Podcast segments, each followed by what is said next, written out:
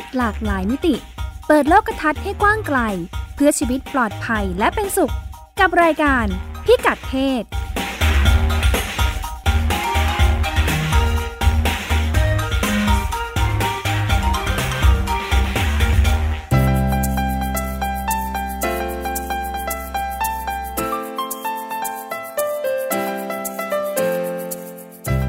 กัดเพศวันนี้ติดตามเรื่องเพศหลากหลายมิติกับเราได้ที่นี่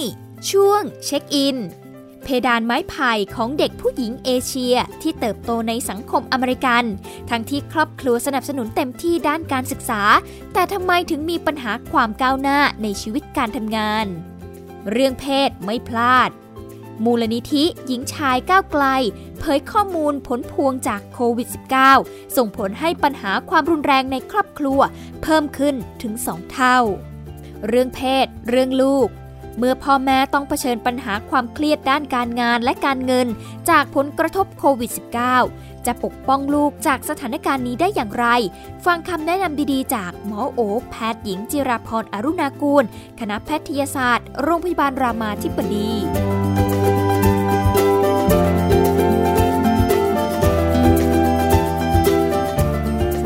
ต้อนรับคุณผู้ฟังเข้าสู่รายการพิกัดเพศนะคะ กับดิฉันรัชดาธราภาค รายการของเราเริ่มต้นในช่วงเช็คอิน วันนี้คุณพงศธรสโรธนาวุฒิจะพาไปเช็คอินที่สหรัฐนะคะสหรัฐอเมริกา ในสหรัฐนี่เป็นประเทศที่เป็นศูนย์รวมของคนหลากชาติหลายภาษานะคะ มีคนเอเชียที่ไปตั้งครอบครัวแล้วก็มีลูกๆที่เติบโตขึ้นมาเป็นสัญชาติสัญชาติจะเป็นอเมริกันเนาะเพราะว่าโตเกิดและโตที่นั่น ทุกคนก็จะรู้สึกว่าตัวเองเป็นอเมริกัน คุณพงศธรบอกว่า แต่สำหรับคนอเมริกันเอง เวลาเขามองคนเอเชีย ถึงจะโตขึ้นมาด้วยกันเนี่ยเขาไม่ได้มองว่าเป็นคนอเมริกันนะ เรื่องราวเป็นยังไง เราไปติดตามกันในช่วงเช็คอินค่ะ ช่วงเช็คอินสวัสดีค่ะ คุณพงศธรสวัสดีครับ คุณรัชดาครับดิฉันก็มีพี่ๆน้องๆหลายคนที่ไปเกิดแล้วก็โตที่นู่นนะ อ่า ก็เขาเขาก็รู้สึกว่าเขาเป็นอะไร เขาก็รู้สึกว่าเขาเป็นอเมริกาแน่นอนเพราะเขาพูดไทยบางคนพูดไทยแทบไม่ได้เลยอะใช่พูดพูดพูดพูดแต่อังกฤษอย่างนี้ใช่ไหมใช่ค่ะ อ่า แต่ว่ามิติที่เราจะคุยกันว่า ในวันนี้มันมีทั้งเรื่องเชื้อชาติหนึ่งละแล้วก็สองคือเรื่องเพศด้วย ค่ะ อ่า มิติเรื่องเชื้อชาติเขาบอกว่าคนเมกันเนี่ยครับ เป็น เป็นชนชาติคนเมกันทั่วๆไปเลยนะฮะ เป็นชนชาติที่ค่อนข้างแยกเชื้อชาติ คนไม่ค่อยออก คนเขาเยอะมากใช่ไหม มันหลากชาติหลายภาษามาก มากคือเขาเอาเป็นว่าคนจีนคนญี่ปุ่นคนไทยก็จะเหมารวมเป็นพวกเดียวกันฮะเห็นหน้าเหมือนเหมือนกันเนาะใช่เขาก็คิดว่าเป็นคนพวกเดียวกัน คนเบงกาลี คนอินเดียเนปาลก็จะบวก อ่า พวกนี้คืออีกพวกหนึ่งค่ะ อ่า มาจากเอเชียใต้ เอ่อเอาเข้าจริง ผมก็เป็นนะ ถ้าสมมติสมมติเป็นชาวตะวันตกจากอังกฤษหรืออเมริกาเราก็แยกไม่ออกเหมือนกันนะอืมเราก็ดูเป็นฝรั่งเนาะอืมเราก็ดูเป็นฝรั่งเหมือนกันเอ็นเชียใต้แล้วก็เป็นอินเดียหมดเลย อ่าใช่จริงเขามีหลายประเทศมาก แต่ถ้าอย่างญี่ปุ่นหรือจีนเราอาจยังอาจจะแยกออกนิดนึงครับผมใกล้ชิดกันหน่อยเพราะเราดูซีรีส์เกาหลีบ่อยใช่ของบ้านเขาก็เป็นเหมือนกัน แต่ทีนี้ประเด็นมันอยู่ที่ว่าเขาตั้งคำถามขึ้นมาครับ ในกลุ่มผู้หญิงเอเชียอเมริกันหรือว่า ผู้หญิงอเมริกันที่มีเชื้อสายเอเชียอ่าที่แบบอบที่ปู่ย่าตายาย พ่อแม่อพยพมาจากทวีปเอเชีย บ้านเราหรือบ้านเราเนี่ยแหละ อะแล้วไปโตที่นู่นเกิดที่นู่นอ่ากลุ่มเนี้ยเป็นกลุ่มที่การศึกษาสูงมากในสังคมอเมริกันจบอัตราจบปริญญาตรีสูงกว่าคนผิวขาวเยอะกว่า เยอะกว่ามาก ๆ เลย สูงกว่าคนผิวดำด้วย สูงกว่าคนละตินอเมริกาด้วย อ่า แต่ว่าในท้ายที่สุดอัตราการเป็นผู้บริหารหรือว่าหัวหน้าเนี่ยครับน้อยมากๆส่วนใหญ่จะจบอยู่ที่พนักงานธรรมดา เอาตั้งแต่เริ่มตั้งแต่เรียนสูงเลยทำไมคนเอเชียที่ไปเติบโตที่นู่นถึงได้เรียนสูง เขาบอกว่ามันอ่ามันมาจากที่ว่าพ่อแม่นะครับ คือมาเพื่อมาตั้งรกรากเพื่อหาเงินจริง ๆ ครับ ค่ะ มันเป็นมุมมองว่า เออต้องต้องต้องต้องตั้งรกรากที่นี่นะ คือจะสร้างเนื้อสร้างตัวที่นี่ใช่ต้องสร้างเนื้อสร้างตัวที่นี่แล้วก็คนเอเชียจะมีวัฒนธรรมอย่างหนึ่งที่ว่าการศึกษาคือสิ่งที่เปลี่ยนแปลงชีวิตเนี่ยครับบ้านเราก็เป็นนะการศึกษาสำคัญมากอ่าค่ะเขาบอกว่าต้องส่งให้ลูกเรียนให้สูงที่สุดเท่าที่จะทำให้ได้ อ่า ถ้าเป็นคนไทยก็ไปเป็นเจ้าคนนายคน ใช่ คนไหนก็ต้องเป็นเจ้าคนในคน เป็นคนถ้าจีนก็ไปสอบจองหวน อ่า ประมาณนี้ค่ะทุกวันนี้ก็ยังมีอยู่ค่ะคือต้องคือต้องให้เรียนสูงให้ได้เนี่ยครับยังไงก็ต้องให้เรียนสูงค่ะ อ่า แต่ทีนี้เอ่อพอมันเข้าถึงช่วงวัยทำงานเนี่ยมันกลายเป็นว่าเรียนสูงไป มันไม่ค่อย ไม่ค่อยเขาเรียกว่าอะไรไม่ค่อยไม่ค่อยได้ใช้อะ อืมทำไมอะเอคะอ คือเขาบอกว่าภาพลักษณ์สำคัญกว่าความรู้อะครับ คนเมกาผิวขาวเลยนะ อันนี้พูดถึงภาพลักษณ์คือคนเมกาทั่วๆไปผิวขาว มองว่าคนผู้หญิงเอเชีย หรือว่าผู้หญิงอเมริกันเชื้อสายเอเชียเป็นพวกแบบเงียบอืมค่ะๆอ่า ภาษาอังกฤษใช้คำว่าดอกบัว เป็นผู้หญิงแบบดอกบัวเออผู้หญิงสไตล์ดอกบัวค่ะทำตัวไม่เงียบๆทำตัวไม่โดดเด่น อ่า คือพอเห็นหน้ามาแล้วก็ปั๊บนี่เขาตัดสินทันทีเลยใช่ไหมยังไม่ได้เริ่มพูดอะไรเลยเนี่ยใช่เขามองปุ๊บก็บอกเลยเออพวกนี้คงนิสัยเป็นแบบนี้ค่ะคือถูกมองว่าฉลาดนะทำงานค่ะหนักนะ เก่งในเรื่องเทคนิคเก่งเรื่องไอทีอ่า แต่แต่ว่าค่ะแต่มีมีแต่แต่แน่นอน แต่ว่าค่ะ แต่ว่าทำงานเก่งในแบบพึ่งงานครับค่ะคืออ่าใช้แรงงานอย่างเดียวแบบพึ่งงาน คือแบบมีคนสั่งก็ทำทำทำทำทำทำไปอืมประมาณค่ะนี้ก้มหน้าก้มตาทำไม่มีปากไม่มีเสียงอย่างนี้เหรอ ใช่ใช่ค่ะประมาณนั้นเลยอะค่ะขึ้นมานำคนอื่นไม่ได้ อืมอ่าค่ะมักจะเป็นผู้ตามเงียบไม่หือไม่อือค่ะ อ่า เห็นด้วยตลอดแล้วก็ไม่ค่อยลุกขึ้นมาพูดสิ่งที่ตัวเองต้องการ อืม จริงไหมอะอ่าผมคิดว่าวัฒนธรรมเอเชียน่าจะมีส่วนอยู่บ้างเหมือนกันนะ อืม ค่ะอ่า เขาบอกว่าดังนั้นเวลาทำงานกลุ่มเนะครับอเมริกามันจะมีสัมมนากลุ่มประชุมกลุ่มอะไรก็ไม่รู้เยอะแยะ เวลาทำกลุ่มมักจะทำตัวเหมือนคนล่องหนเออเขาก็อืมเขียนได้ดีเหมือนเขาเขียนชัดเจนเหมือนกัค่ะนเหมืนะอนไม่มีเหมือนไม่มีตัวตนอยู่ แสดงว่าใช่ความรู้สึกแบบนี้มันก็มาจากประสบการณ์ของเขาของคนอเมริกันที่ได้รู้จักทำสัมผัสกับคนเอเชีย ถึงจะเติบโตที่นู่นใช่ด้วยก็เถอะ ครับผมค่ะอืมเขาบอกว่ามันจะเป็นภาพที่จำอยู่เสมอ และด้วยความที่ตัวเล็กอืมคนเอเชียรูปร่างเล็กอยู่แล้ว หน้าตาน่ารักก็ มักจะดูว่าเป็นคนแบบสุภาพอืมเขาบอกว่าคนเอเชียค่ะจะถูกถูกมองว่าเป็นกลุ่มสุภาพนะคือไม่ไม่สามารถอ่าจะก้าวร้าวได้เพราะฉันตัวเล็กอะเออใช่เพราะตัวเล็กค่ะน่ารักค่ะดูแบบหน้าเด็กเออดูแบบไม่น่าจะเก่งแบบเข้าสังคมเก่งคุยกับคนนู้นคนนี้เก่งค่ะ อ่า ประมาณนี้ ไม่ไม่นี่ทางเป็นกทัลับศนคกันติเนาะนี่เป็นทัศนคติ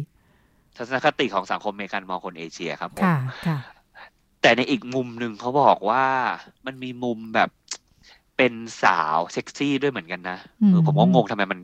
เขาบอกว่ามันจะมีภาพแบบสองขั้วตรงข้ามเลยค่ะขั้วหนึ่งก็จะแบบแบบแรกที่เราว่ามาค่ะอีกขั้วหนึ่งคือถูกมองว่าเป็นวัตถุทางเพศเหมือนกัน อันนี้เขาดูหนังเยอะอ่าไหมใช่เขาบอกว่ามาจากดูหนังเยอะอ๋อค่ะ นึกภาพแบบว่าหนังลอยมาเลยเจมส์บอลเป็นต้นอะไรเงี้ย อ่า ผู้หญิงเอเชียจะแบบดูมีความลึกลับค่ะตาเฉียงเฉียงๆเฉียวเฉียวๆอ่าค่ะดูแบบมีมีรอยสักบังกรอยู่ที่แขนอะไรประมาณนี้ใส่กี่เผาเขาบอกว่าภาพแบบเนี้ยคือหค่ะนังมันปลูกฝังแล้วคนอเมริกันก็คลั่งมากแบบอืมความลึกลับซับซ้อนของผู้หญิงเอเชียค่ะความเซ็กซี่อะไรประมาณนี้อืมค่ะอ่า จะมีสองมุมเหมือนกันค่ะ อืม อ่าคนคนอ่าคนอเมริกันเชื้อสายเอเชียผู้หญิงเนะครับ จะโดนค่อนข้างหนักกว่าผู้ชาย เพราะว่ามันมีมิติในเชิงเพศมากมามามาร่วมด้วยอืครับค่ะอ่าเขาบอกว่าอ่าเวลาทำงานเนี่ยครับก็จะถูกเพื่อนร่วมงานเอาเปรียบเรียบร้อยละค่ะถูกสั่งให้ทำงานล่วงเวลา อ่า หรือทำงานแบบทำงานที่ไม่ค่อยมีความสำคัญไม่ได้รับค่าตอบแทนอืมค่ะอ่า หรืออย่างแย่ๆเลยก็คือถูกแย่งเครดิตเวลาทำงานกลุ่ม ค่ะ อ่า เขาใช้ศัพท์เฉพาะเลยนะครับว่าเพดานไม้ไผ่เอออมมันก็เรียกตรงตัวเนาะค่ะภาษาอังกฤษ bamboo ceiling หรือว่าเพเพดานไม้ไผ่ ไม้ไผ่มันเป็นสัญลักษณ์ของคนเอเชีย ก็เลยถูกบอกค่ะว่าค่ะเพราะว่าเป็นคนเอเชียอืมมีเพดานเฉพาะของเราด้วยปกติเวลาพูดถึงผู้หญิงที่ขึ้นไปไม่ได้เขาจะใช้เรียกว่าเพดานแก้วใช่ไหมใช่อ่าก็เป็นผู้หญิงเอเชียเลยเป็นเพดานไม้ไผ่ เป็นเพดานไม้ไผ่ค่ะเพราะเป็นผู้หญิงและเป็นเอเชียเลยทะยานไปได้ไม่ได้สูงกว่านี้ ติดเพดานอ่าค่ะติดเพดานค่ะถึงแม้จะเรียนทำงานได้ดีก็เหอะได้เกรด A ได้เกียรตินิยมอันดับหนึ่งค่ะแต่ว่าทำงานมันไม่ได้ไปสูงกว่านี้แล้วอะแล้วก็ถ้าอืมพยายามจะทำถ้าสมมติพยายามจะค่ะเจาะเจาะเพดานออกมาอ่าบอกว่าค่ะฉันได้ต้องไหมขึ้นไปให้สูงกว่านี้ ไม่ได้ อ้าวเหรอมันเป็นยังไงคะเพดานเขามีบออกยู่จริว่างเออ คือคนจะมองว่าเป็นค่ะเธอเป็นเอเชียก็อยู่เงียบๆของเธอไปเถอะ ค่ะ อ่า อย่าเป็นแล้วแล้วถ้าแล้วแล้วแล้วถ้าเป็นผู้หญิงเนะครับ จะมองว่าทำไมจู้จี้จังเลย จะทำตัวเป็นหัวหน้าเป็นหัวหน้ากลุ่มอ่าถ้าทะเยอทะยานดูเป็นจะคนถูกแบบมองว่าเยอะ จะจะเยอะ จะเยเออะอกลายเป็นแวจะเรื่องดูจุกจิกไปอ่า ดูจู้จี้จุกจิก เพื่อนร่วมงานก็จะแบบเหม็นขี้หน้าละอือ่ามแสดงสีค่ะหน้าไม่พอใจต่อหน้าค่ะบางทีนินทาทับหลัง อ่า เขาบอกว่าหนึ่งสาเหตุหลักๆ คือหนึ่งคือเราไม่เคยมีภาพลักษณ์ในทีวีอเมริกันนะครับ ไม่ใช่ค่ะทีวีไทยค่ะที่เป็นผู้หญิงเอเชียตามแบบสังคมอเมริกันยอมรับเลยค่ะ อ่า อย่างเช่นหนึ่งฉลาดสอง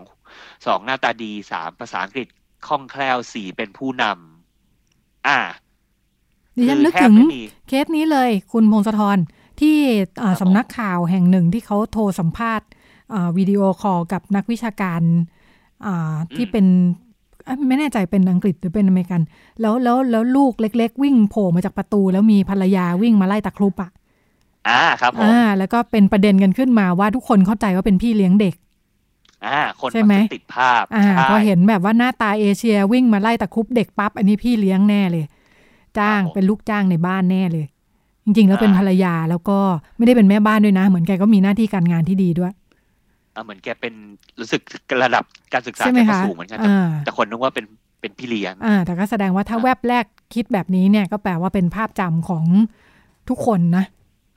อืมแม้แต่คนเอเชียด้วยกันเองก็เหอะคราวนั้นทุกคนก็มองเลยเราเข้าใจว่าเป็นพี่เลี้ยงเด็ก คนใช่อย่างเออพอคุณรัชดาพูดผมนึกถึงภรรค่ะของคุณมาร์คซักเกอร์เบิร์กเนี่ยครับฮ่าอ่าค่ะ คือตอนแรกอั นนี้ก็ไม่รู้ว่าเรามีอคติกับแกหรือเปล่านะ เพราะว่าค่ะแวบแวบแรกที่ดูก็ไม่คิดว่าภรรยาแกจะทำอาชีพอะไรอืมพอไป search ประวัติดูโอ้ค่ะเป็นหมอโปรไฟล์ดีเป็นหมอมากเหมือนกันนะค่ะค่ะคือเป็นหมอภรรยาค่ะเป็นหมอครับ เป็นชาวอะไรอ่านนะคะ ภรรยาคุณมาร์กเนี่ย อ่าเป็นเป็นเป็นเวียดนามปะเป็นเป็นชาวรู้สึกจีนหรือไต้หวันสักอย่างค่ะนะครับค่ะ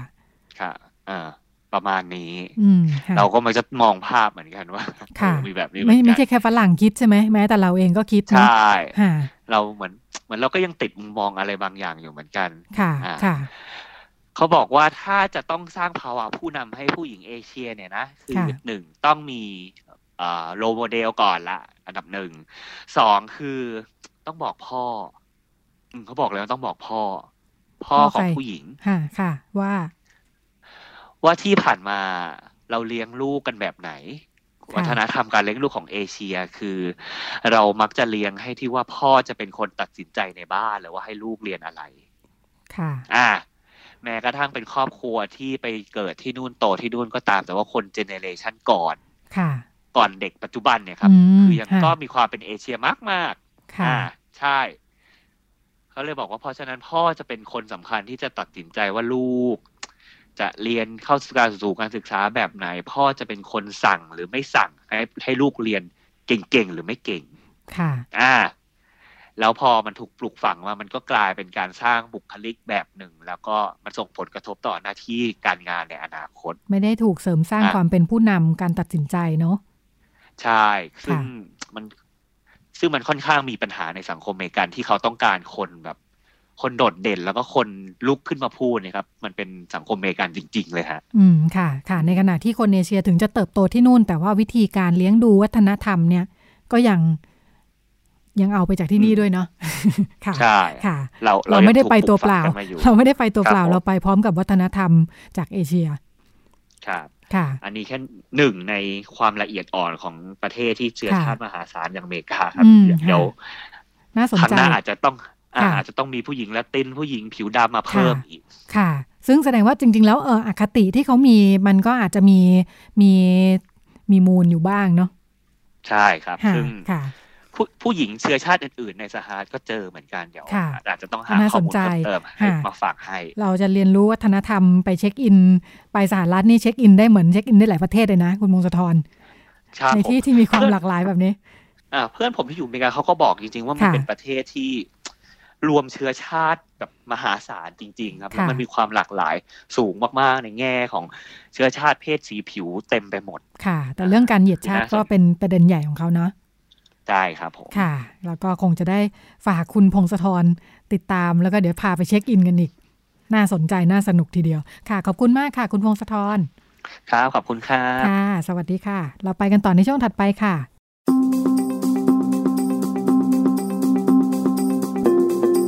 รื่องเพศไม่พลาด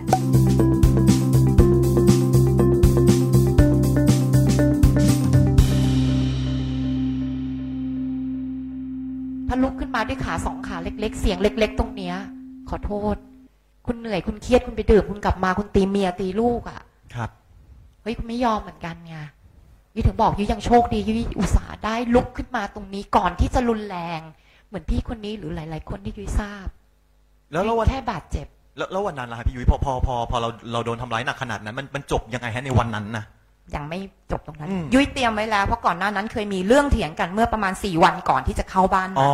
ให้โอกาส รักผัว ไม่อยากมีผัวหลายคนเริ่มหลายคนหลายอันมันเยอะ โทษนะคะ นี่คือเรื่องจริงผู้หญิงทุกคนจะเป็นแบบนี้ครับไม่เกียดเริ่มหรอกครับ เหนื่อยเลยให้โอกาสเขา เราเตรียมของไว้แล้วในกระเป๋าตรงนั้นหน้าบ้านกุญแจรถโฉนดที่ดิน เอกสารทุกอย่าง อ๋อ สตังค์ไม่ต้องคิดถึงไม่มี ไม่มีให้เตรียม ครับ เรานึกไว้ในใจถ้าการนี้เกิดมันฆ่ากูแน่ แล้วก็เกิดเกือบจะยุ้ยไม่ทราบว่าถ้าหลังจากนั้นยุ้ยไม่ลุกขึ้นมา ไม่ตะโกน ไม่กดโทรศัพท์ อันดับแรกที่ยุ้ยกด ไม่ใช่ตำรวจ คนนู้นค่ะ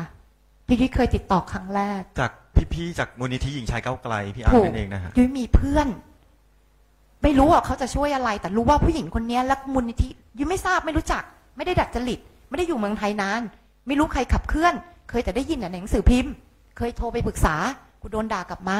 กูโดนกดดันกลับมาเท้าความอย่างนี้ครับพี่ยุ้ยก่อนหน้านั้นเราเคยถูกถูกใช้ค่ะความรุนแรงแบบนี้ใช่ค่ะแล้วพี่ยุ้ยก็พยายามที่จะพยายามจะดิ้นรนหาคนช่วยฮะญาติพี่น้องมีไหมมีอ่าไม่ยุ่งหรอก เพราะมันเป็นผู้ชายแล้วบอกว่าเรื่องของครอบครัวกูไม่เสือกครับ ขอโทษนะคะ เป็นคนแบบนี้ครับ เราขอโทษครั้งเดียวพอฮะพี่ เราพูดแล้วเรายาวต่อเลยดีกว่าเราไม่หยาบนะ ฮะได้ความช่วยเหลือตรงนี้ แต่ยุ้ยยังไม่ได้คุย เพราะว่าในวิกฤตตรงนั้น เราเจอไลน์อะเพื่อนตำรวจที่ทำงานด้วยอ่า กัน โทรไปละ พี่คนนั้นวันนั้นไม่ได้อยู่เวรบอกอายุยเดี๋ยวพี่จะเอาใส่ร้อยเวรเข้ามาสามร้อยยอดหน้าทะเลกับสามร้อยยอดในเมือง ห่างกันไปกับหกสิบกิโลเมตร อืมชั่วโมงชั่วโมงนั้นอียุ้ยตายแน่ แต่โชคดีว่ามีคนหนึ่งที่เป็นตำรวจที่เขาได้เขาเรียกว่าอาสาตำรวจไหมคะ ตามต่างจังหวัดเราจะมีตำรวจบ้าน อ่า มาช่วยเหลือเรา เข้ามา แต่ว่ามีตำรวจเข้ามาด้วยหนึ่งนั่น ไม่รู้ว่าจำไม่ได้ว่าเป็นใครเพราะไม่เคยร่วมงานด้วย ขับรถเข้ามามีรถเข้ามาเสร็จยุโทรไปพี่คนนั้นก็ติดต่อไปให้มูลนิธิสว่างเมทีสามร้อยยอดที่ยุ้ยเป็นอาสา เข้ามาเป็นสิบเพื่อที่จะมาช่วยเรา เกลี้ยกล่อม กลายเป็นว่าอียุ้ยผิด อาสาบอกอูเวอร์เป็นคนดีมากสามีชื่ออูเวอร์เขาช่วยงานเยอะกับคนภายนอกวิกฤตเดียวกันลักษณะเดียวกัน ดีไม่กับคนดื่มอื่น กับคนอื่นดีมากช่วยเหลือทุกอย่างสังคมคุณเป็นหมอคุณทำได้ แต่คุณเข้าบ้านมึงเห็นเมียเป็นหมา อืมมึงเตะกูเหมือนถังขยะแต่เขายังไม่ถึงขนาดนั้น เขาจะใช้อารมณ์เตะเราคำพูดที่มันหนักหน่วง บิชโสเภณี เมา หาเงินสิ ฉันอยู่เมืองนอก ฉันดูแลคุณมาสิบสามปีเนี่ย ถ้าตั้งแต่วันแรกถึงวันเนี้ร้อยล้านสิบล้าน ฉันผ่านเงินเธอเท่าไหร่ มันจะไล่ลงมาเลย อ๋อ เป็นบินลงมาเลยค่ะ ประมาณครับว่าเซเว่นอีเลฟเว่นลืม ที่เคยดูแลกันเท่าไหร่เท่าไหร่เท่าไหร่แน่นอนวันนี้เธอต้องจัดการแต่ตอเป็บนแทคำนฉันพูดที่เริ่มจะรุนแรงด้วยการใช้กำลัง อืมจากที่เข้าของเสียหายพังเมื่อกี้ร้องไห้น้ำตาแทบท่วมบอกน้องแม่งสุดยอดว่ะมึงเห็นไงมึงเคยมีผัวมาที่มาทำละครเนี่ย อันนั้นจริง กูขอร้องอะ กูคุกเข่าอะ กูอุ้มลูกอยู่ในอกอะผลักลูกไปลูก วิ่ง ลูกหนูโตแล้วเขาไม่เคยเจออะไรแบบนี้เขาเข้าใจว่าพ่อเขาคือพระเจ้ามาตลอดน้ำโมนะตอนนี้ไม่อยากพูดแม้แต่ภาษาเยอรมัน ไม่อยากแม้แต่เขาอยากจะฉีกไอ้พาสปอร์ตเยอรมัน เพราะเขาคิดว่าคนเยอรมันตอนนี้เป็นแบบนี้ อืมเห็นจากภาพที่ที่ใช่เห็นบนค่ะหน้านะพี่ นั่นแหละค่ะ อนาคตของเราที่มีข่าวมากมายฆ่าแม่ฆ่าลูก เด็กที่มันกำลังเติบโตตอนตอนนี้ถ้าเราดันเรื่องนี้ได้ จุดวันนั้นที่ยุ้ยออกมาจากตรงนั้นได้อะแต่ยุ้ยโดนผลักออกมาจากบ้านตัวเองที่ฝนตกหนัก ฝนมันกำลังตกตำรวจอยู่ตรงนั้นมีรถ อาสาสมัครอยู่ตรงนั้นมีรถทำไมมึงไม่ล่างไอ้คลังนั้นขึ้นหลังรถล่ะกฎหมายอะไรช่วยตรงนี้ ออกมามีเงินสักบาทไหมไม่มี ไม่มีญาติไม่มีอะไร ไปนั่งอยู่โรงพยาบาลโชคดีว่าน้องอาสาช่วยเหลือกัน เราได้คนรอบข้าง ยุติดต่อคุณอัง บอกโอเคคุณยุ้ยเดี๋ยวเราไปหา เราไปคุยเราไปดูกัน ว่าเราจะทำอะไรได้บ้าง เสียงที่ได้ยินไปเมื่อสักครู่นะคะ ก็เป็นเสียงของอาใช้ชื่อว่าคุณยุ้ยนะคะ ก็เป็นคนที่อ่าทำงานศิลปะ แล้วก็อ่าแต่งงานกับอ่าสามีชาวต่างชาตินะคะ แล้วก็ไปอยู่ด้วยกันที่ต่างประเทศ แล้วก็ตัดสินใจอ่ากลับมา พาครอบครัวกลับมาใช้ชีวิตที่บ้านเกิดที่ประเทศไทยอีกครั้งนะคะ ซึ่งก็เป็นช่วงที่พอดีกับที่มีสถานการณ์โควิด -19 แพร่ระบาดพอดีนะคะ คุณยุ้ยมาร่วมในเวทีเสวนา ที่ใช้ชื่อหัวข้อว่า แม่ภาระที่แบกรับ ซ้ำยังถูกทำร้ายนะคะ โดยมูลนิธิหญิงชายก้าวไกล จัดขึ้นเนื่องในวันแม่แห่งชาติในช่วงก่อนหน้านี้นะคะ ก็มูลนิธิหญิงชายก้าวไกลเป็นประจำทุกปีก็จะมีการถแถลงข่าวผลการจัดเก็บข้อมูลจากข่าวประจำปีนะคะ แต่ทราบว่าปีนี้เนี่ยเป็นพิเศษเนื่องจากมีกรณีความรุนแรงค่อนข้างเยอะทั้งที่เป็นเคสที่ขอเข้ามาติดต่อทางมูลนิธิขอความช่วยเหลือนะคะ แล้วก็ที่ปรากฏเป็นข่าวก็เลยมีการ เก็บข้อมูลเพิ่มขึ้นเป็นพิเศษนะคะอ่าก็เป็นเป็นข้อมูลในช่วงครึ่งครึ่งปีแรกของปี 2563 นะคะ ก็เป็นประเด็นเรื่องอความรุนแรงในครอบครัว ซึ่งทางมูลนิธิปกติก็จะเก็บจากข่าวนะคะ กรณีที่ปรากฏเป็นข่าว ซึ่งปีนี้เนี่ยอบอกว่าแค่ครึ่งปีแรกเนี่ยพบมีข่าวความรุนแรงในครอบครัวในความสัมพันธ์เนี่ย350 ข่าวนะคะ ซึ่ง ถ้าเทียบกับช่วงเดียวกันของอาปี 2559 นะคะ เพิ่มขึ้น 50%เลย แล้วก็พบว่าอันดับหนึ่งข่าวที่ปรากฏสูงเป็นอันดับหนึ่งเรื่องความรุนแรงคือการฆ่ากันตายนะคะ201 กรณี รองลงไปเป็นเรื่องอทำร้ายร่างกายกันเนี่ยนะคะ 51 กรณี อันดับที่ 3 ฆ่าตัวตาย 38 กรณีฆ่าตัวตายนี่ถ้าดูสถิติพบว่าผู้ชายฆ่าตัวตายสูงกว่าผู้หญิงมากนะคะ แล้วก็อันดับถัดไปเป็นเรื่องความรุนแรงทางเพศในครอบครัวนะคะ 31 กรณีจากอ่า350 ข่าวที่ว่ามา กรณีส่วนใหญ่ส่วนใหญ่โดยเฉพาะเรื่องการฆ่ากันตายเนี่ยมาจากกรณีความขัดแย้งเรื่องจาก ความหึงหวงนะคะ แล้วก็ผู้กระทำก็มักจะเป็นฝ่ายผู้ชาย หรือว่าถ้าการฆ่ากันตายฝ่ายผู้กระทำเป็นผู้หญิงเนี่ยก็มักจะเป็นสถานการณ์ของการตอบโต้กับความรุนแรงที่เกิดขึ้นก่อนหน้านั้นนะคะ แล้วก็พบว่าสุราเป็นปัจจัยกระตุ้นที่สำคัญนะคะ เราจะลองมาคุยเรื่องนี้กับคุณจรีศรีสวัสด์นะคะ หัวหน้าฝ่ายส่งเสริม ภาคีเครือข่ายมูลนิธิหญิงชายก้าวไกลถึงกระบวนการทำงานจัดเก็บข้อมูลในครั้งนี้ แล้วก็จะนำไปสู่การทำงานยังไงบ้างค่ะอ๋อค่ะ จริงๆการเก็บข้อมูลครั้งนี้ค่ะ มันเริ่มมาจากการที่เราเห็นสถานการณ์ที่มีเคสเนี่ยเข้ามาขอคำปรึกษาที่มูลนิธิอะค่ะ เยอะเพิ่มขึ้น เราสังเกตตั้งแต่ประมาณช่วงเเมษาพฤษภามิถุนาอะไรอย่างเงี้ยค่ะ เคสเนี่ยมีทั้ง walk in แล้วก็ inbox เข้ามาหามูลนิธิเพิ่มขึ้น มันก็เลยทำให้เราเมานั่งคิดกันในทีมว่า เอ๊ะถ้ากับมูลนิธิเนี่ยเข้ามาขนาดนี้แล้วก็สถานการณ์ภาพรวมอะมันจะคือจริง ๆ แล้วว่ามันไม่อยู่ในแผนเลยค่ะ แผนเราเราเราจะเก็บเรื่องเรื่องความแรงทางเพศของปี 62 แต่ทีเนี้ยพอเราเห็นสถานการณ์จริงที่มีเคสเข้ามาหามูลนิธิเราก็เลยนำมาสู่ว่าเอ้ยงั้นเราเราก็เลยอยากรู้ของปี 63 เนี่ย ระยะระยะปัจจุบันเนี่ยว่าสถานการณ์ในภาพรวมที่เกิดขึ้นในในข่าวในหน้าหนังสือพิมพ์นี่เป็นอย่างไร มันก็เลยนำมาสู่การวางแผนที่จะเอ่อเก็บรวบรวมสถานการณ์ข่าวความแรงในครอบครัวจากหนังสือพิมพ์ในครึ่งปีแรกของปี 63 ก็คือมกราถึงมิถุนา63อะค่ะ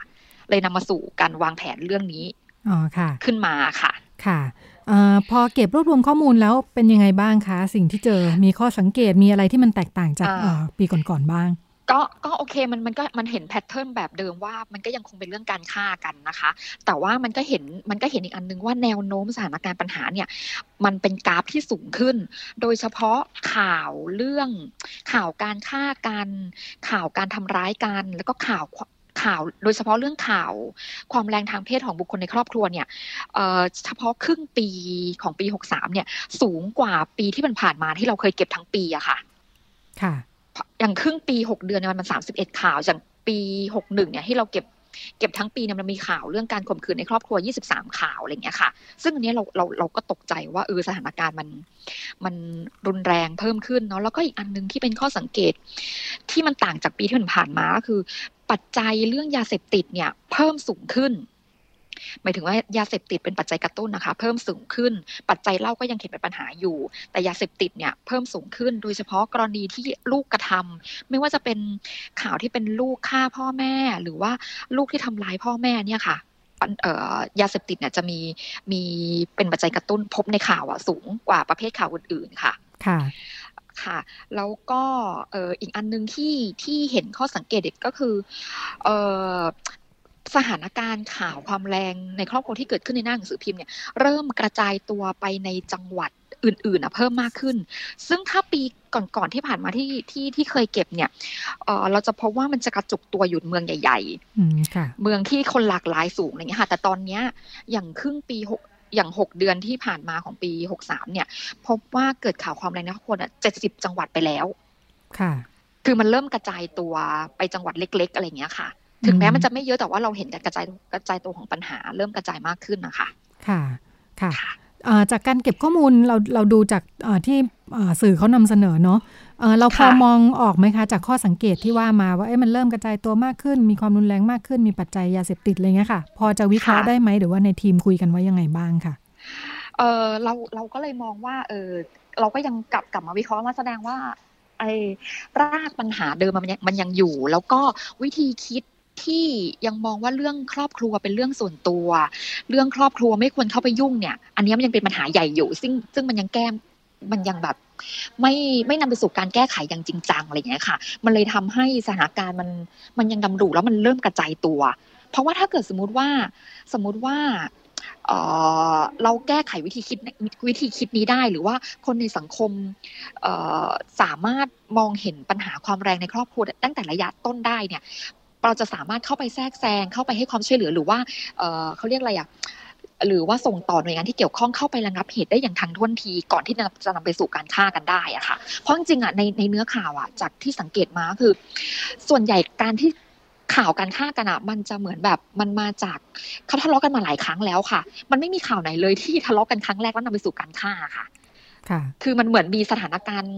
สัญญาณอันตรายมาแล้วเพียงแต่ว่าเขามันไม่ได้ถูกการแก้ไขหรือว่า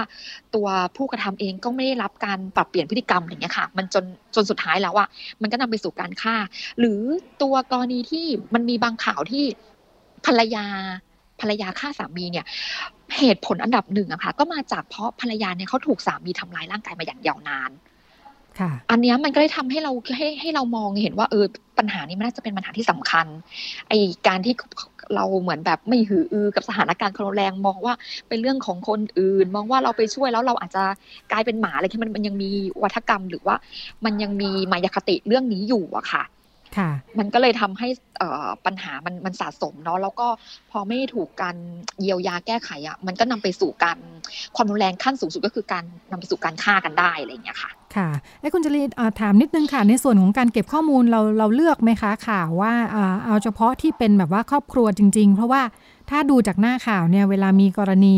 อ่าทำร้ายหรือว่าฆ่ากันเนี่ยบางครั้งก็เป็นความสัมพันธ์แบบ ยังไม่ถึงกับเป็นครอบครัวซะทีเดียวเนอะอาจจะเป็นในคู่รักหรือว่าอะไรอย่างนี้เราเรารวมด้วยไหมของคะของเราเราตีความความหมายในคำว่าครอบครัวเป็นความหมายกว้างค่ะ ก็คือค่ะถือเป็นคู่รักเราก็จะเป็นแบ่งประเภทเป็นแบบ เป็นความแรงในครอบครัวในกรณีคู่รักแบบแฟนอะไรอย่างเงี้ยค่ะค่ะเพราะการมีคนรักก็คือเราตีความหมายกว้างในมุมของว่า ถ้ามีความสัมพันธ์กันมีความผูกพันอยู่ภายใต้หลังคาเดียวกันอะไรอย่างเงี้ยค่ะค่ะก็ถือว่าเป็นดำรงเรื่องครอบครัวเหมือนกัน อืมค่ะค่ะค่ะ เราก็จะเลยตีความหมายกว้างค่ะค่ะ ซึ่งนอกจากการเก็บข้อมูลในเรื่องในเรื่องเอ่อสถานการณ์ภาพกว้างที่เป็นหนังสือพิมพ์แล้วนะคะ เราก็ยังมีการเชื่อมอยู่กับพื้นที่นำร่องที่เราทำงานเอ่อเพื่อให้เขาลองดูว่ามีมีเคสในมีเคสอะไรบ้างไหมที่เป็นความในครอบครัวอะไรอย่างเงี้ยค่ะ ด้วยแล้วก็มีแล้วก็เก็บจากข้อมูลที่ที่มีเคสเข้ามาขอความช่วยเหลือจาก ที่มูลนิธิด้วยอะค่ะ ก็อย่างเช่นเคสที่เราขึ้นเวทีในวันนั้นนะคะสองค่ะเคสเนี่ยก็เคสหนึ่งอาจจะเป็นเคสที่เกิดขึ้นในพื้นที่นำร่องที่แกนนำเราเอ่อรู้ว่าเคสนี้เกิดปัญหาลงเข้าไปลงลงไปลงเยี่ยมไป fact finding ไปพูดคุยก็เลยทราบทราบสถานการณ์ปัญหาว่าว่าเกิดปัญหาความแรงในครอบครัวกับอีกเคสหนึ่งอะเป็นเคสที่เป็นพี่เขาเป็นอาสาสมัครอยู่ค่ะอยู่ค่ะเอ่อแล้วก็เข้า inbox เข้ามาขอความช่วยเหลือค่ะ อืมค่ะ อ่าค่ะ แล้วก็มีการเก็บข้อมูลหลายหลายหลายมุมค่ะ อ๋อค่ะเอ่อแล้วเห็นความเชื่อมโยงกันยังไงบ้างคะ จากเอ่อทั้งหน้าข่าวเองจากเคสที่เรารับอืมแล้วก็พื้นที่ที่เราทำงานก็ก็มันเห็นมันเห็นปัจจัยร่วมอันหนึ่งก็คือประเด็นเรื่องการที่มีคนนอกเข้ายื่นมือเข้ามาขอความช่วยเหลือทั้งสองเคสเนี่ยก็ก็ส่วนใหญ่จะไม่มีจนเขาต้องมาเหมือนแบบต้องทำเขาเรียกอะไรโดนกระทำหลายครั้งอะค่ะ กว่าค่ะที่จะมีคนรับรู้แล้วก็เข้าไปให้ความช่วยเหลืออย่างกรณีที่อยู่ในอยู่ในพื้นที่นำร่องเนี่ย ซึ่งถ้าตัวพี่เขาเองอะก่อนหน้านี้แกนนำเราก็ไม่ได้รับรู้ข้อมูลนะคะ เพราะว่าตัวตัวพี่ผู้หญิงตัวเคสเนี่ยเขาก็รู้สึกว่าเขาก็ไม่ไม่กล้าที่จะบอกใคร รู้สึกว่าเหมือนแบบเอ๊ะถ้าไปบอกคนอื่น คนอื่นจะเข้าใจเขาไหมหรือเขาก็ถูกสอนมาว่าต้องอดทนเพื่อครอบครัวอะไรอย่างเงี้ยค่ะ จนแกนนำเราเราเห็นเอ่อสังเกตว่ามันมีมันมีข้อ ข้อผิดสังเกตก็เลยลงไปเยี่ยม ลงไปพูดคุยเขาถึงจะเปิดเผยข้อมูลอย่างเงี้ยค่ะ หรือกรณีพี่ที่เขา inbox เข้ามาเนี่ยเขาก็เล่าให้ฟังว่าเขาก็พยายามไปหาตำรวจไปอะไรอย่างเงี้ยนะคะตำรวจเข้ามาระงับเหตุแต่ว่า แต่ว่าเอ่อก็ไม่ไม่ไม่สามารถที่จะดำเนินการกับสามีได้อะไรเงี้ยค่ะเขาก็ไม่รู้ว่าจะว่าจะเริ่มต้นแก้ไขปัญหาเรื่องนี้ยังไงถึง inbox มาหาเราอะค่ะ ค่ะค่ะอืมตรงนี้กลายเป็นจุดเริ่มต้นของหลายคนนะคะ ใช่ใช่ใช่ค่ะค่ะ แล้วก็คืออย่างอย่างพี่พี่ผู้หญิงที่ inbox มาหาเราเนี่ยค่ะเอ่อเขาเขาเป็นคนมีสถานภาพทางสังคมนะคะ เรียนอืมจบสูงค่ะคือคือคนสังในสังคมทั่วไปมักจะมองว่าปัญหาความในครอบครัวมักจะเกิดขึ้นกับเอ่อกับคนที่แบบเอ่อยากจนอยู่ต่างจังหวัดอะไรอย่างเงี้ยค่ะค่ะ แต่พี่แต่พี่เนี่ยโอ้โหจบปริญญาโท มีสถานภาพทางสังคมมีอะไรอย่างเงี้ยค่ะ แต่สุดท้ายแล้วอะแกก็แกก็ตอนที่นั่งคุยนั่งคุยนั่งคุยกันเนี่ยเขาพี่เขาก็สอนให้ฟังว่า คือเราพี่คนนี้เขาเป็นอาสาสมัครช่วยเหลืองานในชุมชนด้วยนะคะค่ะเรียนอาสาสมัครท่องเที่ยวอะไรอย่างเงี้ยค่ะเพราะว่าแกพูดพูดได้หลายภาษา เอ่อแกก็บอกว่า ตอนที่ช่วยคนอื่นเนี่ย ช่วยได้พาไปนู่นนี่แต่พอเกิดปัญหากับตัวเองอะ มันเหมือนแบบทำอะไรไม่ถูกอะ มันแบบเอ๊ะจะยังไงดีอะไรอย่างเงี้ยค่ะ คือเขาเขาบอกว่าเขาเขานึกอะไรไม่ออกเลยอะไรเงี้ย อันนี้เป็นสถานการณ์จริงที่ที่ผู้ผู้ถูกกระทำส่วนใหญ่ต้องเผชิญ โดยเฉพาะผู้หญิงอะค่ะที่ที่ต้องเผชิญ ความคิดความรู้สึกเหล่านี้ มันก็เลยต้องมีเราก็เลยให้ความสำคัญเกี่ยวกับเห็นความสำคัญกับเรื่องการ empowerment ค่ะค่ะของมูลนิธิเราก็เลยวางแผนเรื่องงาน empowerment เนี่ยเป็นเป็นเรื่องระยะต้นๆในการในการวางแผนการให้ความช่วยเหลือกรณีมีเคสเข้ามาค่ะอืมต้ค่ะองวิเคราะห์ปัญหาประเมินความเสี่ยง แล้วก็เน้น empowerment ไปด้วยอะค่ะ ค่ะอ่าอ่ายังยังขออยู่ที่สาเหตุค่ะ คุณคุณอ๋จอรีค่ะเอ่อค่ะโควิดเป็นปัจจัยไหมคะ อ๋อคือเราจากที่เราวิเคราะห์กันในในในกลุ่มคนทำงานของเราเนี่ยค่ะเรามองว่าโควิดเนี่ยก็เป็นปัจจัยอันหนึ่งที่เข้ามากดทับทำให้สถานการณ์มันรุนแรงมากขึ้นเพราะต้องเพราะต้องยอมรับว่าจากสถานการณ์โควิดนะคะเพราะว่าที่เราวิเคราะห์แบบนี้เนื่องจากว่าพอเริ่มสถานการณ์โควิดเข้ามาเราเห็นชัดเลยว่ามันต่างจากปีก่อนๆมาที่เคสเข้ามาขอความช่วยเหลือเพิ่มมากขึ้น อันนี้มันมันเป็นข้อสังเกตชัด แล้วก็ตัวเคสเองที่เราได้สัมภาษณ์เนี่ยเขาก็เล่าให้ฟังว่าพอพอเขาต้องอยู่กับสามี สามีก็เหมือนแบบกดดันหรือสามีเองพอพอเหมือนมีปัญหาเศรษฐกิจอะค่ะไม่ได้ทำงานขาดรายได้เนี่ย ทั้งเขาเองแล้วก็สามีเนี่ยก็เกิดปัญหาเรื่องความเรื่องสถานการณ์ตึงเครียด บางกรณีก็สามีก็ใช้กำลังในการบังคับ บังคับหลับนอนบังคับให้มีเพศสัมพันธ์ พอเขาไม่ยอมก็ถูกทำร้ายอะไรอย่างเงี้ยค่ะ อันนี้เนื้อ เคสเราก็จะเล่าให้ฟังมุมนี้ ซึ่งเรามองว่าสถานเรื่องสถานการณ์โควิดเนี่ย คือคือสถานการณ์ความในครอบครัวเดิมมันมีอยู่แล้ว แต่โควิดเข้ามามันเหมือนเอ่อเพิ่มความเสี่ยง เพิ่มเพิ่มแรงกดดันทำให้สถานการณ์เนี่ยมันมันหนักมากขึ้นนะคะค่ะแล้วมันก็ขยายตัวมากขึ้นอะไรอย่างเงี้ยค่ะ แต่การที่มันต้องอยู่ร่วมกันแล้วก็แล้วก็ความสัมพันธ์อำนาจที่มันไม่เท่าเทียมกันอยู่แล้วอะมันมีการใช้อำนาจเหนือกว่าอยู่แล้วอะค่ะ ค่ะ มันก็เลยยิ่งทำให้เอ่อปัญหามันมันเพิ่มแรงมากขึ้นค่ะ อืมค่ะเอ่ออย่างที่ที่อ่าคุณจรีพูดถึงเมื่อกี้ว่าอ่าผู้หญิงกว่าจะกว่าจะตัดสินใจได้ว่าจะออกมาขอความช่วยเหลือหรือว่าอะไรอย่างนี้นะคะอ่าทำให้ค่ะเวลาเราอย่างเราจัดเวทีแบบเนี้ยกว่าจะชวนเขาอืมขึ้นบนเวทีได้เนี่ยอืมแปลว่าเขาเอ่อมีความเข้มแข็งขึ้นระดับหนึ่งแล้วหรือเปล่า ยากไหมการที่ชวนคนที่ประสบปัญหาเราขึ้นมาคุยให้ฟังแบบนี้ได้ ก็ก็ด้วยด้วยความที่เราเริ่มจากเวลาที่เราเราแฟกไฟดิ้งหรือว่าเราให้คำปรึกษา counseling เนี่ยเราจะในนเรื่องเรื่องงาน empowerment นะคะ แต่ว่าโอเค ผู้หญิงหลายคนเขาก็ยังไม่พร้อม เราก็ต้องเคารพ เคารพในคือเราเราจะให้เคสเป็นคนตัดสินใจอะค่ะว่าเนี่ยถ้าเราจะจัดเสวนาประมาณแบบนี้นะ เราพบสถานการณ์ภาพรวมเป็นแบบนี้ แล้วเราก็อยากจะให้เวทีเนี่ยมีตัวจริงเสียงจริงได้สะท้อนปัญหาอะไรเงี้ยเราก็จะถามถามแล้วก็จะเล่าให้ฟังว่าสิ่งที่เราจะดำเนินการสิ่งที่เราจะจัดกิจกรรมเนี่ยเเพื่ออะไรบ้าง แล้วเราจะทำอะไรบ้างแล้วเราอยากอยากให้ ให้เขามีส่วนร่วมสะท้อนปัญหา สะท้อนบทเรียน ให้กับสังคมรับทราบแบบนี้แบบนี้เนี่ยเขายินดีไหมอะไรอย่างเงี้ยค่ะ แต่เราแต่เราก็ต้องเซฟนะคะ นอกจากว่า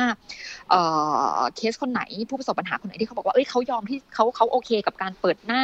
โอเคกับการให้ใช้ชื่ออะไรอย่างเงี้ยค่ะ ก็ก็ขึ้นอยู่กับความความเขาเรียกอะไรความพร้อมของเคสค่ะ ค่ะ แสดงว่าสถานการณ์ที่บ้านต้องคลี่คลายประมาณหนึ่งแล้ว ถึงได้ออกมาพูดอย่างนี้ได้เออมีมีมีสองแบบค่ะมีทั้งคลี่คลายกับอีกอีกอีกอันหนึ่งคืออยู่ระหว่างการดำเนินการ แต่เขาก็รู้สึกว่ามันไม่ใช่ความผิดของเขาไง แล้วทำไมเขาต้องอายทำไมเขาถึงแบบ ต้องแบบปิดตัวอะไรอย่างเงี้ยค่ะ มุมมุมมุมผู้ประสบปัญหาบางคนที่ที่ที่ที่เอ่อก้าวพ้นในในในลำดับหนึ่งเนี่ยกล้าที่จะออกมาเนี่ย เขาเขาก็พร้อมอะไรเงี้ยค่ะ หรือบางกลุ่มเขารู้สึกว่าเอออยากบอกนะ อยากบอกให้สังคมรับรู้ แต่ว่าก็กังวลผลที่จะตามมา ไม่อยากให้ใครรู้ว่า ไม่อยากให้ใครดูออกว่าเป็นเขาอะไรเงี้ยค่ะ ก็มีแบบนี้ด้วยเหมือนกัน อันนี้คือแล้วแล้วแต่เอออันนี้เราเราต้องมาประเมินร่วมกันกับผู้ประสบปัญหาค่ะค่ะค่ะแต่แต่ส่วนใหญ่ด้วยความที่เราเน้นงาน empowerment เนี่ยส่วนใหญ่เราก็จะมีผู้เขาเรียกอะไรตัวจริงเสียงจริงที่จะออกมาสะท้อนปัญหาร่วมกับเรา แต่เราก็ต้องอาศัยเวลาทำงาน ทำงานให้เขาเห็นพลังตัวเอง ให้เขามั่นใจ ให้เขารู้สึกว่ามันไม่ใช่ความผิดของเขานะ อันนี้เป็นเป็นอันดับแรกที่เราต้องเหมือน empowerment ผู้ประสบปัญหา ให้ได้เป็นขั้นแรกอะค่ะพอเจอสถานการณ์รุนแรงขึ้นแบบนี้แล้วเราต้องมีปรับงานอะไรยังไงกันบ้างคะของทางมูลนิธิก็ของเราเนี่ยเราก็ยังคงต้องคือตราบใดที่มันแก้โครงสร้างปัญหาไม่ได้ โครงสร้างปัญหาก็คือเรื่องโครงสร้างอำนาจที่มันไม่เท่าเทียมกัน เรื่องวิธีคิดที่ยังมองเป็นเรื่องส่วนตัวอยู่อันนี้เราก็ต้องดำเนินการเรื่องนี้ต่อ กระทุ้งต่อออกมาเป็นกระจกสะท้อนต่อ กับอันนึงเราพยายามทำงานกับกลไกรัฐ ให้รองรับกับปัญหาให้ได้ จะทำยังไงให้ให้กลไกรัฐให้กลไกรัฐเนี่ยมีมีเขาเรียกอะมีออกแบบงานที่ตอบโจทย์กับปัญหา คือเราก็พยายามจะทำถอดบทเรียนโมเดลของเรานำไปเสนอกับหน่วยงานภาครัฐที่เกี่ยวข้อง หรือทำงานกับพื้นที่นำร่องของเครือข่ายหน่วยงานภาครัฐอะไรเงี้ยค่ะ อันนี้เป็นสิ่งที่เราพยายามที่จะทำให้มันเห็นออกเป็นรูปธรรมอะค่ะ เพราะเราก็มีบทเรียนการทำงานของเราชุดหนึ่งอยู่ เราก็พยายามที่จะเอาเอาเนื้อหาบทเรียนนี้ค่ะ ไปเสนอต่อหน่วยงานภาครัฐ พื่อให้เขาไปขยายในพื้นที่ต่อค่ะ ค่ะ ก็เป็นเสียงคุณจรีศรีสวัสดิ์หัวหน้าฝ่ายส่งเสริมภาคีเครือข่ายมูลนิธิหญิงชายก้าวไกลนะคะ ที่มาพูดคุยให้เราฟังถึงกระบวนการทำงาน แล้วก็ข้อสังเกตจากทางมูลนิธิก็มีการทำงานต่อเนื่องยาวนานนะคะแล้วก็มีการจัดเก็บข้อมูลลักษณะนี้เป็นประจำทุกปีก็จะเห็นความเปลี่ยนแปลงเคลื่อนไหวซึ่งพบว่าทุกครั้งที่คุยกันความรุนแรงเพิ่มขึ้นนะคะ แล้วก็มีสถานการณ์ที่ เรียกได้ว่า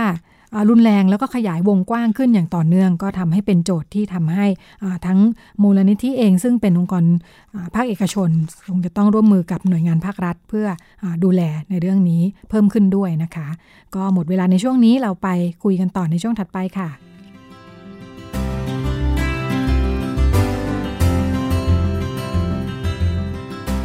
เรื่องเพศ เรื่องลูก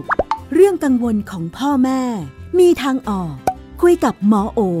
แพทย์หญิงจิราพรอรุณากูล กุมารแพทย์เวชศาสตร์วัยรุ่น โรงพยาบาลรามาธิบดี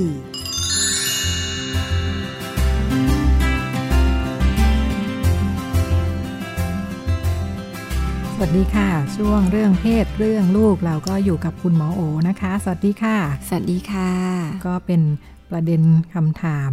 ของผู้ปกครองโน่นนี่นั่น วันนี้ว่าด้วย ผู้ปกครองมีคุณลูกสาวนะคะ ก็อยู่ในโรงเรียนคอนแวนต์กำลังจะขึ้นมัธยมแล้วที่ผ่านมาออกจะเข้าโรงเรียนแบบนี้ได้คือตั้งใจเยอะเนาะให้ลูกอยากให้ลูกอยู่โรงเรียนหญิงล้วน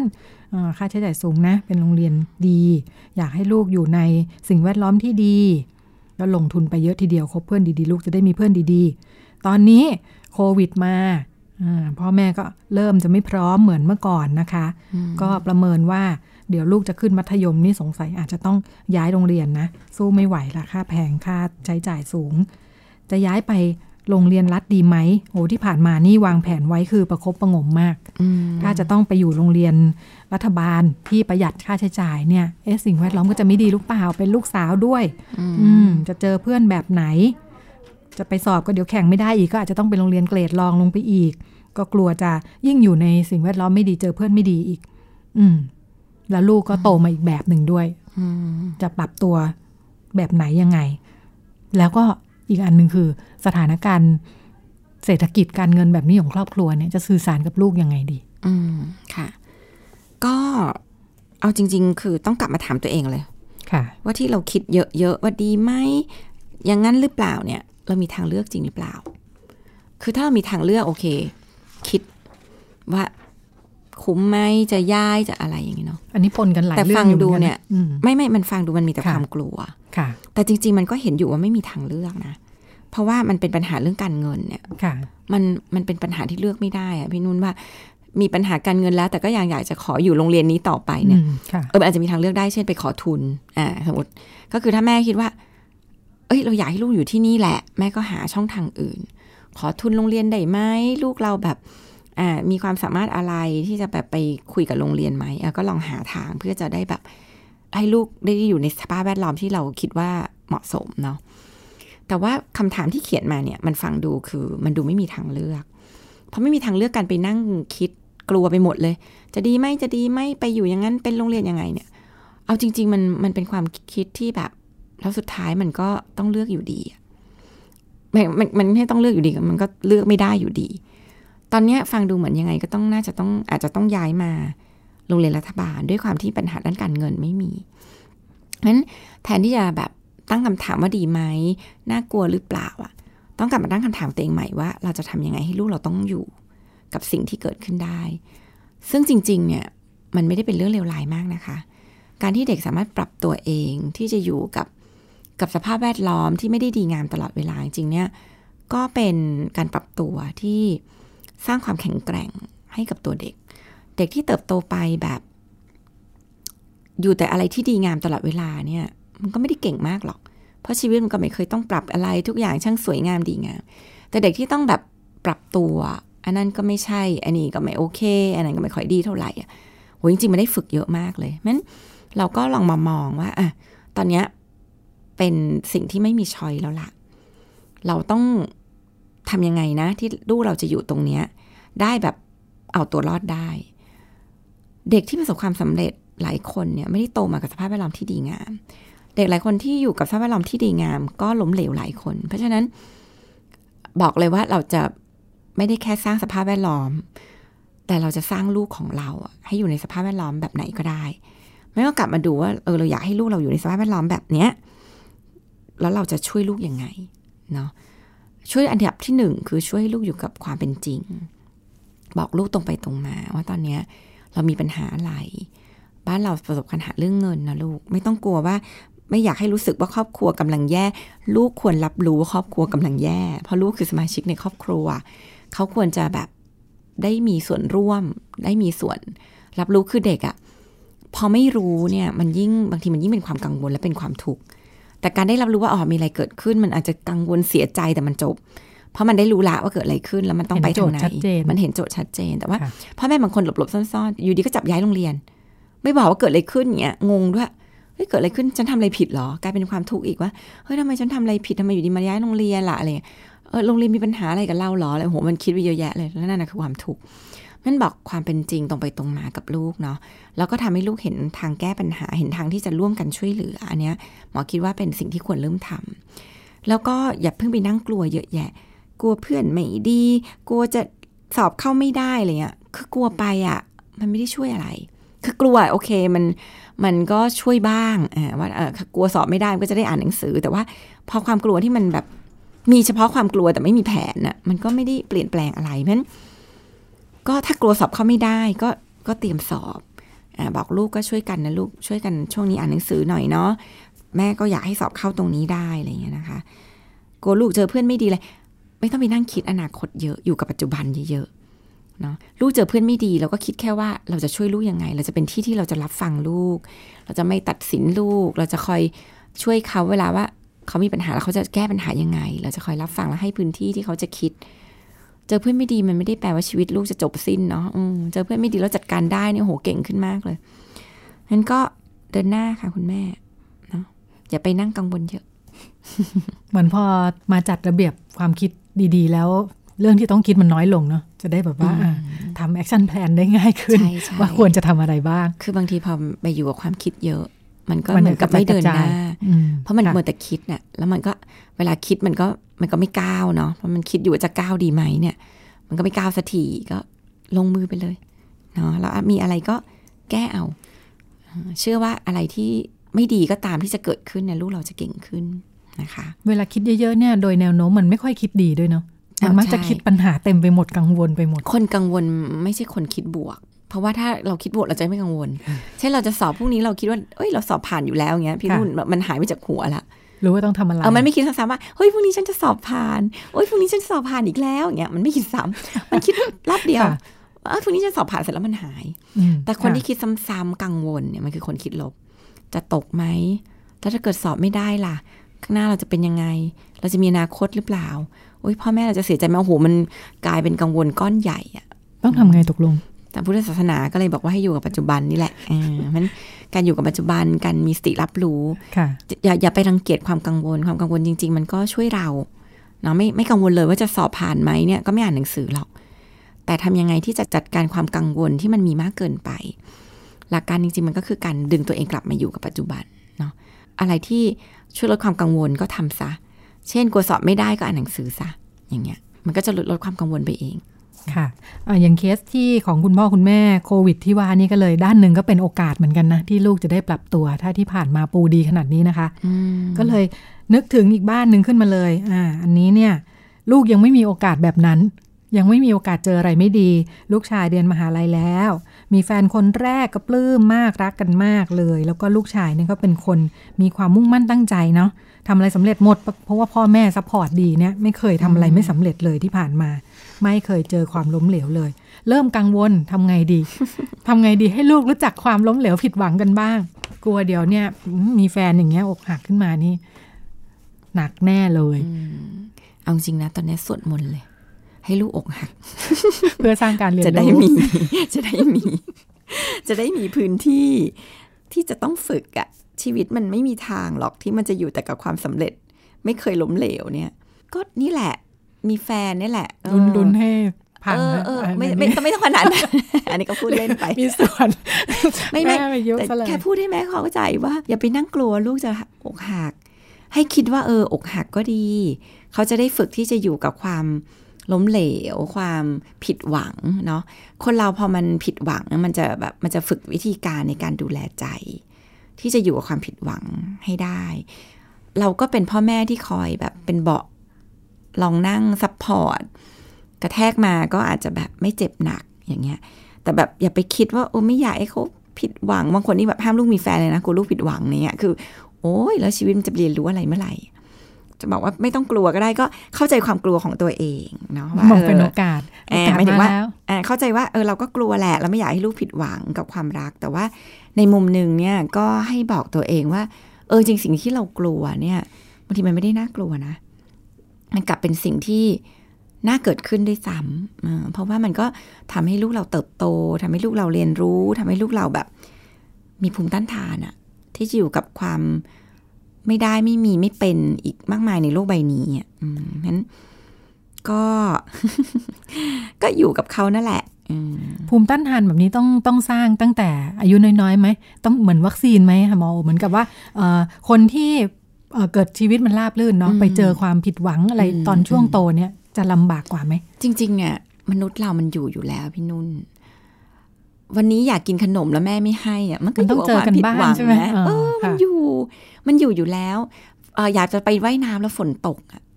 มันก็อยู่ความผิดหวังนะมันมันแปลกมากเลยที่ใครจะบอกว่าเกิดมาไม่เคยผิดหวังอะอืแต่มันค่ะมีจริง ๆ เด็กจำนวนหนึ่งที่แบบพ่อแม่แทบจะทำทุกอย่างให้ไม่ผิดหวัง เพราะว่าก็ไม่ให้พ่อแม่สปอยตามใจนั่นแหละ มันก็จะมีที่แบบ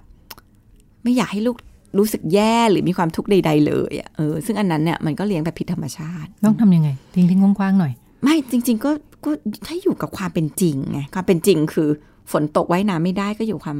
ไว้น้ำไม่ได้ลูกอะไรเงี้ยไม่ใช่ฝนตกไว้น้ำไม่ได้ เดี๋ยวเราไปไว้ในอ่างอาบน้ำเรากันแม่อย่างเงี้ยเฮ้ยมันก็แบบไม่เคยจะต้องปรับอะไรนะมันก็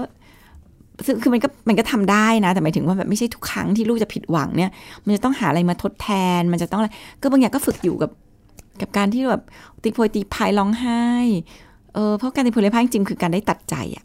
ว่าเอาโอเคเราไปไว้น้ำไม่ได้แล้วนะฝนมันตกขณะเดียวกันมันจะเริ่มแบบปรับมุมมองว่าไอ้เราทำอะไรกันดีอะลูกไว้น้ำไม่ได้ ฝนมันตกอะไรเงี้ยจริงๆก็ไปนั่งลึกกว่านั้นก็ชวนลูกคุยว่า จริง ๆ ฝนมันไม่ได้แย่เนาะฝนมันตกมาต้นไม้บ้านเราก็โตขึ้นเนี่ยเออมันก็คือฝึกฝึกฝึกวิธีคิดเนี่ยงั้นจริงก็เด็กผิดหวังอยู่แล้ว เอางี้ มันมีอยู่แล้ว ในในชีวิตคนมันเป็นไปไม่ได้เกิดมาไม่เคยผิดหวัง เราช่วยเขาอยู่กับมันยังไง เราช่วยเขามีมุมมองใหม่ ๆ ยังไง เราช่วยทำให้เขาเห็นไหมว่า ตัวเขาเป็นคนที่อยู่ความผิดหวังได้ดีมาก อย่างเวลาที่ลูกไม่ได้อะไรดังใจอะแล้วเขาร้องไห้ตีโพยตีพายแทนที่เราไปบอกว่าร้องทำไมแค่นี้เองเราก็บอกว่าร้องไห้ได้ลูกเขาจะได้รู้ว่าอ๋อเวลาผิดหวังร้องไห้ได้ พอร้องไห้ได้ใจมันก็ถูกจัดการอารมณ์มันก็ได้ปลดปล่อย มันก็กลับมาอยู่ภาวะสมดุล เด็กก็เลยรู้ว่าอ๋อเวลาผิดหวังก็แค่ร้องไห้เนาะเสียใจกับมันเสร็จเดี๋ยวมันก็ move on อะเวลาที่เขาร้องไห้เราชวนเขามองมุมใหม่ๆวันนี้ไม่ได้กินขนม จริงๆมันมีข้อดีไหม่รู้ ที่เราไม่ได้กินขนม ชวนคิดอะเออฟันไม่ผุโอ้เราก็ไม่อ้วนนะกินขนมหลายวันติดกันก็อะไรเงี้ย คือมันก็ชวนมองว่า เวลาที่มันมีอะไรที่ไม่ดีอะจริมก็มีความดีอยู่ในนั้นเหมือนกันนะ อย่างเงี้ย มันทำให้เขาแบบอยู่กับความผิดหวังได้แบบ ดีขึ้น เราชมเขาด้วย หนูเก่งมากเลยลูก วันเนี้ยที่หนูแบบไม่ได้กินขนม แต่หนูก็อยู่กับมันได้ทำให้เขาเห็นตัวตนว่าตัวเขาคือคนหนึ่งที่ก้าวข้ามความผิดหวังได้ เป็นเป็นฟังก์ชันของพ่อแม่แทนที่จะไปช่วยแก้ปัญหาแล้วหาอะไรทุกอย่างมาให้ลูกอืมจากโจทย์ที่มัน เกิดขึ้นใช่ไหมใช่อืมก็อยู่กับความเป็นจริงไป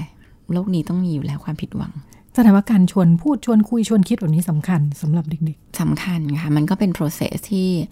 เราก็ต้องแบบสร้างอะๆในเรื่องเดียวกันมันอาจจะมองอีกแบบก็ได้ถ้าเราไม่ไม่ชวนคุยชวนมองใช่แบบนี้ใช่แล้วคิดดูว่ากับการแค่ไม่ได้กินขนมในวันนี้อะแล้วเขาได้เรียนรู้อะไรที่แบบอ๋อได้เรียนรู้ที่จะอยู่กับความผิดหวังได้ ได้เรียนรู้ว่า